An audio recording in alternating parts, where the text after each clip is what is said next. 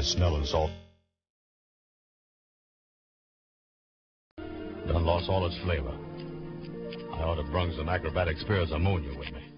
It would be difficult to exaggerate the importance of Amos and Andy to the story of radio, or in any way to embellish the power they had over their audience of 40 million people. That was one in three of the population. Eat your heart out, pop idol. Roosevelt, who would give fireside chats, refused to go on in their time slot, thinking no one would listen to him, knowing his wife would not listen to him because she was a huge Amos and Andy fan. Theater owners were finding it necessary to turn on radios over the sound system to attract an audience because otherwise people would stay home and listen to Amos and Andy. The department stores that were open in the evening, they couldn't get people to come to the store unless they piped in the Amos and Andy program. On a really, really warm summer night, when there was no air conditioning, where people sat on the porch, if one place had Amos and Andy tuned in, they all did. And you could literally walk the length of neighborhoods without ever stopping and never miss a word of the show. You know, I believe Ruby got better looking since you went away. He is certainly good looking now. Mm-mm. Listen, Amos, don't let no good looking gal fool you. I thought Willa Parker was good looking. She ain't good looking as Ruby is, though, I tell you that much. Not only were Amos and Andy extraordinarily popular, but they were true innovators. They created a whole mess of stuff that became common practice in radio and later found its way onto television. For instance, they invented the serial, meaning that you can trace Amos and Andy's bloodline directly to the Archers on radio and EastEnders on television. They also came up with the idea of syndication. Amos and Andy was also the first recorded program. This at a time when live was everything. Boy, when you was in love with 'em, you think they is pretty. But after you fall out with 'em, you wonder what you feed in 'em in the first place. You can't repair a Ruby, though, with Widow Parker in it. Well, that's all right, Amos. That's all right. Oh, one more thing. The two most important, most influential black Americans in U.S. broadcasting history, and arguably the two best known black Americans of their era, Amos Jones and Andrew Hogg Brown, were conceived by, written by, and performed by Freeman Gosden and Charles Correll, both of whom happened to be white. Mm-mm, well, I be doggone. Does that mean that one of the biggest shows in American radio for 30 years was just a minstrel act? You know, blackface and white lips and rolling eyes? No, not at all. But it starts with Gosden and Correll in the very early 20s, both looking to get into show business, and both winding up working for a man named Joe Bren. Elizabeth McLeod is Amos and Andy's biographer. Joe Bren was a, a vaudeville performer and songwriter around the turn of the century. Uh, he was based out of Chicago. And around 1910, he came up with an idea that uh, fit into with what was going on with small town entertainment during that era. What was going on was let's make up our own entertainment. Bren's company helped organizations like the Elks, Masons, and Rotary put on their own amateur shows by providing professional know-how. Correll, who came from Peoria, Illinois, and Gosden, a native of Richmond, Virginia, joined the company after the First World War and spent the next five years traveling around the country putting on the show right here. They began to get tired of being on the road all the time. And in 1924, Joe Bren took them off the road and moved them back to Chicago. Freeman was assigned to the uh, circus division, whereas Charlie was put in charge of the amateur show division. This meant they could stay in Chicago, so they took a room together and they began thinking about doing an act of their own. All I wanna do is to be with you, know what's what, know who's who. All I wanna do is to be with me. Vaudeville was everywhere, but theirs wasn't really a vaudeville act. And even if they could have taken it on the road, commercial radio was happening in America. It was a social revolution, though they didn't know it at the time, and Chicago was at the center of it. So Correll and Gosden auditioned their act for station WEBH. It was owned by the Edgewater Beach Hotel, and soon found themselves literally singing for their supper. They would appear a couple nights a week over WEBH, and the Edgewater Beach Hotel would feed them after the show. And they began to do different harmony songs. And one song that they hit on was was not a song that they wrote. It was a popular song in the summer of 1925 called "The Kinky Kids Parade." It was a song about a little group of black children playing parade in the backyard. It was a very innocuous little song, as songs like that go. And several orchestras had recorded it, and it was, you know, it was, it was a mainstream song hit of the day.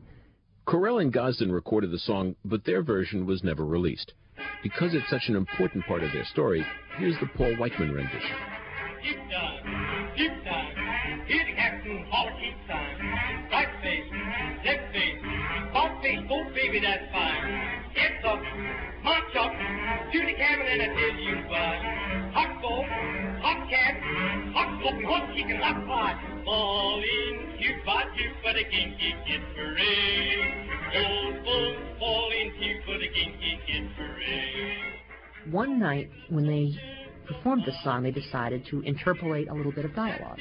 They had been doing dialogue in their songs for a while now, but this exchange they did in black dialect, since the song dealt with black characters. And it caught on with Chicago radio listeners. It became a major success for them, and they began to get requests for it. Now things started to move very fast. They got headhunted by radio station WGN, which was owned by the Chicago Tribune. And the Tribune had been a pioneer in the syndication of comic strips. And their most successful strip was called The Gumps. It was a serialized domestic comedy drama about a bombastic man with opinions on everything whose plans never seem to work out and his naive but wealthy uncle. We want you to do a show about the Gumps. This is Jane Gosden, Freeman's wife. And Freeman, who was not married at that time, Mhm. said, I don't know about family life. And he said, but we can do a show about Yeah. the black. At this point, the Kinky Kids Parade came into their mind. Let's do a show about a couple of colored characters. Why don't we do a show about a couple of colored characters coming north looking for a job? Because this was happening in real life in Chicago in huge numbers. This was the, the, the very heart of the Great Migration. And it was a scene that was very familiar to black and white listeners. Henry, that telephone ought to ring any minute now. The operator said that she'd call me back as soon as she could get Birmingham, and that's been 30 minutes ago. I'm getting tired hanging around here waiting for you now. Wait a minute now, Henry, wait a minute. Don't rush off and leave me here. I gotta talk to Liza. I'm getting madder and madder now. The longer I stay waiting for you to talk to that crazy gal Liza, the madder I get. Wait a minute now, Henry, wait a minute. Don't leave me here. Some people argue that was the birth of Amos and Andy. Purists, however, insist it wasn't because the two characters were called Sam and Henry. Still, according to Elizabeth McLeod, Correll and Gosden were a great success. It was not two characters telling jokes. And at that time, when you heard black dialect on the air, you expected jokes. You expected broad comedy because this is what minstrel shows had, had been based on. The first episode of Sam and Henry had no jokes in it at all. And really not no humorous situations even. It was a pretty straightforward dialogue about two guys getting ready to go north. And listeners took a while to get used to this, but by the spring of 1926, they had taken Chicago pretty much by storm.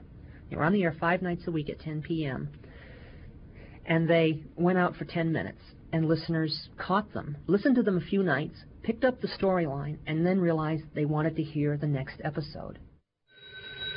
There it is, there it is now. Take your time now. Take your time. Don't get so excited. Hello? Yes, ma'am. I was calling Birmingham. Be careful now what you say to that gal. The first thing you know, you're going to be asking her to marry you. That's what I want you, Henry. Uh-oh. Now I know you're crazy. It was obvious to everyone that they were on to a winner. There was merchandising and licensing, and everyone was making money off the back of it. That is, everyone but Correll and Gosden. They were still only making $125 a week on their Tribune contract, and this did not please them. In the fall of 1926, they went to New York and they made their first network broadcast. They had been making phonograph records for the Victor Company. And their experience of being heard on a national level, combined with their experience making phonograph records, led them to think that maybe there's another way to do this. Maybe if we record our program on phonograph records and lease it to other stations nationally, we won't have to be on a wired network. We will have national circulation, and there'll be national revenues coming in from the show. The solution, after a couple of years when their contract ran out, was to join another radio station. This time it was WMAQ, owned by the Tribune's rival paper, the Daily News. They got themselves a better contract, syndication rights, and, most importantly, copyright on the characters and scripts. The only problem was that the Tribune owned the rights to Sam and Henry, but that wasn't going to stop Correll and Gosden. Monday night, June 10th. Amos and Andy. On March 19, 1928, listeners all over Chicagoland and listeners who could hear any of the 39 affiliated stations across the country unknowingly shared a brief moment in history. The first program in a series which would continue in some form or other until the early 1960s. A program that earned the love of a nation. How do I look, Andy? How I look? Oh, you look all right. Go on over there and talk love. Go on over there and kiss her. How do my necktie look here? You look all right. Don't put no more of that grease on your hair, though. You're loading it down with it now. Look at you. Don't yeah, do that. sir, that's my baby. Well, Andy, I'll see you later. So long, boy. So long, so long. I, I, I'll be home kind of early. Well, there you go. In love. When a man's in love with some gal, he is sitting on top of the world. Next thing you know, he's down in the gutter or something. Love is all right, though. I gotta get myself a new gal.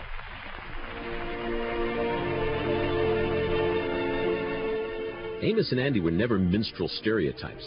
Gosden and Correll were more than just skillful in honing characterization and narrative to the point that the two new heroes were rounded, believable, likable neighbors to all America. But there's no denying that the origins of the characters they created, first as Sam and Henry, then as Amos and Andy, can be traced to the two most famous minstrel characters in history, Jim Crow and Zip Coon. These are two characters that arise out of the very early years of vaudeville. Michele Hilmes is a respected historian of American radio. You have the character of Jim Crow, and that's really the earliest minstrel show figure. Um, and he is the sort of hapless, um, happy-go-lucky, singing and dancing portrayal of, let's say, the black character under slavery. You know, easy to take advantage of, a little bit simple-minded. Zip Coon arises somewhat after that during the period of Reconstruction, and uh, many feel represents anxieties around the liberated African American as someone who is a know-it-all, puts himself forward in exaggerated ways, but then reveals in the end that he doesn't really understand what he's talking about, that he's, you know, full of hot air. And certainly in Amos and Andy, you see that very strongly reflected in those two characters, with Amos playing the Jim Crow, the more sincere, simple-minded, easily misled, constantly falling into the plans of Andy, the Zip Coon character, who is full of himself and full of bravado and leads them into all kinds of disasters. The smart guy, dumb guy convention in comedy was not an exclusively minstrel situation. I mean, you had comedy teams in vaudeville, German comedy, Jewish comedy, any sort of ethnic comedy, even straight white comedians doing someone who was very, thought he was very smart and someone who didn't seem very smart but actually was. I mean, this was a very standard convention. In the end, Jim Crow and Zip Coon are too simple to be seen as defining Amos and Andy. Charles Correll's son, Rich, defends the pair from any accusation of burnt cork. Gosden and Correll were never vaudevillians, and they also were not interested in minstrel shows. They were interested in a format where these two characters got together, discussed life, discussed business, discussed problems, discussed relationships, discussed women, discussed anything they needed to discuss as real people. They never, ever were ever excited about trying to caricature their characters, ever. A lot of the time, they were referred to as minstrel comedians or performers. That's just the way some people per- perceived anything that were whites playing blacks, but they themselves were not interested in that format. It doesn't take a lot of listening to a minstrel show to recognize the difference between that and the kind of serial that Correll and Gosden were trying to create in Amos and Andy. Doggone design man. They ain't gonna treat me that way now. I ain't gonna stand for it. This morning when I was eating breakfast, I ordered some more griddle cakes and the waitress consulted me. Yeah, what did she say? She said I would get sick if I had more griddle cakes because I had already ate 27 griddle cakes. was that when you got insulted? Yeah, I got so mad I got up from the table and I wouldn't eat no breakfast at all. That was Pick and Pat, but it could have been any of several like Molasses in January or the Two Black Crows or Watermelon and Cantaloupe. No, not the Amos and Andy route at all, as Michele Hilmes explains. Within a very strongly prejudiced era, their program never indulged in the extremely negative racial stereotypes that would sometimes surface in other programs. It definitely did not go the route of demeaning African Americans, and they were conscious of that and deliberate about it. According to Damon Fordham, a scholar of African American studies from the University of South Carolina, Freeman Gosden had a particular insight into black life in the South. He was raised with a young black man by the name of Garrett Brown, who uh, had the nickname of Snowball. And uh, Garrett Brown had this uh, flair for unusual colloquialisms. He would say things like, mm, mm, ain't that something, and the like. And so Freeman Gosden was very intrigued by his young friend's manner of speech, and he often openly acknowledged the fact that a lot of it was from Garrett Brown's mannerisms. But the ability to imitate black speech patterns wouldn't have been enough on its own. What really captured people was the sense of living the lives of these characters. Every night you spent 10 minutes sitting in the taxicab office with Amos and Andy and listening to them talk. And you heard about their hopes and dreams and fears, and you felt like they were your friends. You knew these people on an intimate level that made them seem like parts of your family. And you got to the point where you really cared about them. And if you look at letters that listeners wrote to the program and to fan magazines during that period, you get this overwhelming sense that they were relating to the program as a mirror of their own lives. Believe it or not, many people in America had never met a black person. This was only 60 years after slavery and the Civil War, and racial fences were still very high. And yet, somehow, Correll and Gosden brought two poor African Americans into the nation's living rooms, where they were welcomed to be what Elizabeth McLeod describes as mirror images of every man's life. The defining factor of their identity was that they were they were poor, working class people trying to survive. And this was a time when perhaps most of America was poor and working class. And they could relate to the problems of Amos and Andy in a way that they would not have related to the problems of upscale white characters. They were ordinary, I think is the word. I think Amos and Andy were very ordinary Americans who happened to be black. And I think their ordinariness as human beings was what transcended the racial element and enabled. Amos and Andy were able to create a universe on the radio that was a fantasy universe that had an appeal for both white and black viewers. It really did paint a world in which there was no racial prejudice or discrimination, and in which black society was every bit as rich and as well established as white society was um, you had an, sort of a self-enclosed African American world in a way of neighborhoods, of churches, of banks, of doctors and lawyers, schools, universities, uh, people from all walks of life, really just incorporated into the world with no comment made of it. Amos and Andy never had an offensive encounter with a white person. Uh, we're never insulted. We're never forced to you know, sit in a segregated balcony. It simply presented us with a world where black citizens in the United States could live a normal life without experiencing the things that unfortunately real African Americans all too often did. As it happened, the one time that white society impinged was when Amos suffered a brutal interrogation in police custody. Hey, shut up, shut up. That don't sound good to me. I don't want to hear it. Say, Mac, you wait here. I'll take him down and call the wagon. Wait a minute, mister, mister, please don't take me nowhere. Don't call no wagon for Shut me. up, shut up, will you? You want a sock in the nose? No, sir, no, sir, mister, don't hit me, please, sir. They caught you red-handed, kid, trying to steal fur coats. Caught you red-handed. Got you with the goods.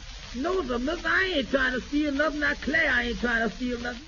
There were complaints to the network and to the sponsor, most notably from the National Association of Chiefs of Police, who didn't appreciate the way the cops were portrayed. Correll and Gosden were ordered to kill the storyline, which they did by making the whole thing into a dream. Shades of Bobby Ewing in the TV soap Dallas. But from then on, the world of Amos and Andy remained hermetically sealed, which isn't to say it was a complete fantasy. According to Elizabeth McLeod, in many American cities in the early part of the last century, you would have found a small but budding black middle class, something Freeman Gosden recognized and understood and put into Amos and Andy, having seen it firsthand while growing up.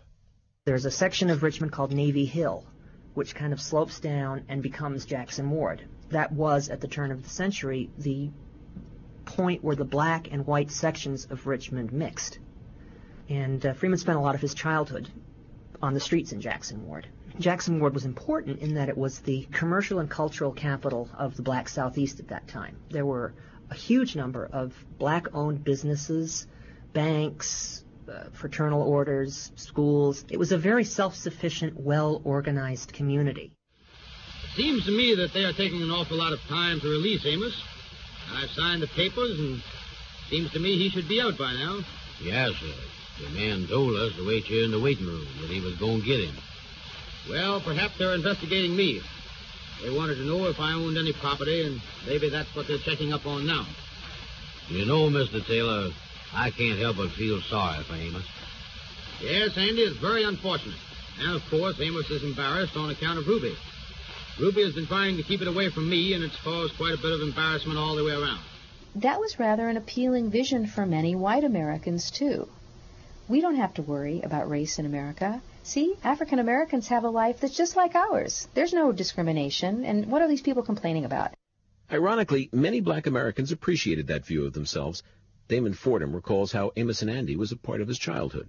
Overall, it was not looked on very highly, the idea of blackface itself, but however, in the case of Amos and Andy, they did have some considerable popularity within the black community, among them being my father, I should add. When I was a child, long before I ever heard of an episode of Amos and Andy, he would amuse me in his bedtime stories by doing little imitations of the characters and the like. Wait a minute, here he comes. Here he comes back. Mr. Taylor, I don't know how to start to thank you for this. Well, that's all right, Amos. I know just how you feel. Now, just forget about it. I know, Mr. Taylor, but I feel embarrassed. You done done so much for me. I just want you to believe, though, Mr. Taylor, that I ain't had nothing to do with this thing that you arrested me for. Well, just try not to worry, Amos. Just try not to worry. That's perfectly all right. When they took the show on the road, as they did very successfully in the 30s, they had no trouble maintaining a range of characters. They didn't even bother to black up, according to Charles Correll's son, Rich. My mother and father met in Fort Wayne, Indiana, when my mom was in this vaudeville circuit, and Amos and Andy were touring. But there were vaudevillians on a bill to fill out the show, and then here comes Amos and Andy. My mom said that she was doing adagio work. She'd get out there and work her tail off. Jugglers would come out, flip all over the place. You know, guys had all these acts with dogs and weightlifters and trapeze and everything. And then she said these two guys came out in suits and ties, never broke a sweat, stood there and talked, and the audience laughed for an hour straight. Now, all they did was say, I was reguested, or, what you doing? And everyone would go crazy. America continued to go crazy for most of the 30s.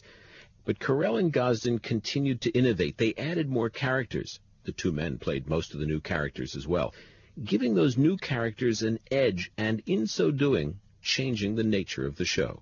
As the show evolved, Amos's character became much more normalized. I think listeners started to identify with Amos. He was the more sympathetic one. He marries, eventually he has a family. Uh, he becomes a normalized character that people of all kinds can identify with. And the show kind of leaves him behind. He's still there, but it begins to focus more on Andy, the more humorous character, the one who's a little more outrageous. Even he becomes somewhat more normalized, and so they have to introduce some even more extreme characters on each side. So on the uh, Amos side, you get the figure of Lightning, who is really almost a mentally deficient character. Uh, Miss Andy, Oh, what is it, Lightning? uh, what kind of present is you taking to Kingfish? Oh, when? Uh, uh, when you go to his Christmas Eve party tonight? oh, I ain't taking him nothing. Oh, gee, that's too bad, Miss Andy. I'm so sorry to hear that.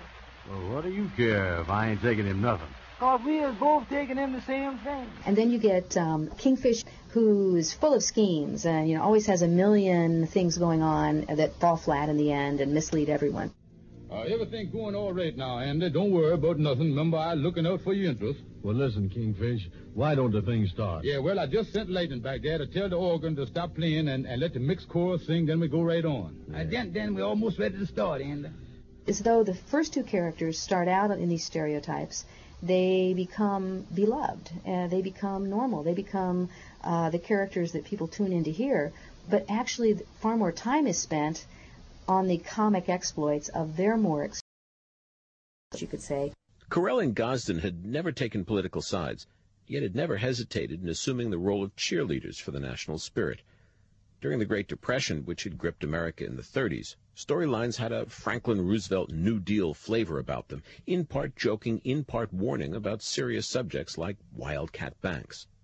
Now, faced with America's entry into World War II, they use their characters, made up black Americans who'd instilled themselves inside the American psyche, to play up those values that America has always treasured. What does the Lord's Prayer mean, Daddy? Well, it means an awful lot, honey, and with the world like it is today, it seems to have a bigger meaning than ever before. This is Amos in 1942 explaining the Lord's Prayer to his daughter Arbadella. It touched the nation so deeply that it was repeated every year on Christmas Eve. The first line of the Lord's Prayer is this Our Father, which art in heaven, that means Father of all that is good, where no wrong can dwell. And then the next line is Next week, the change from serial to sitcom, from radio to television, from success to disaster. Post-war America brought a new consciousness that not only left Amos and Andy behind, but nearly forgot about them entirely.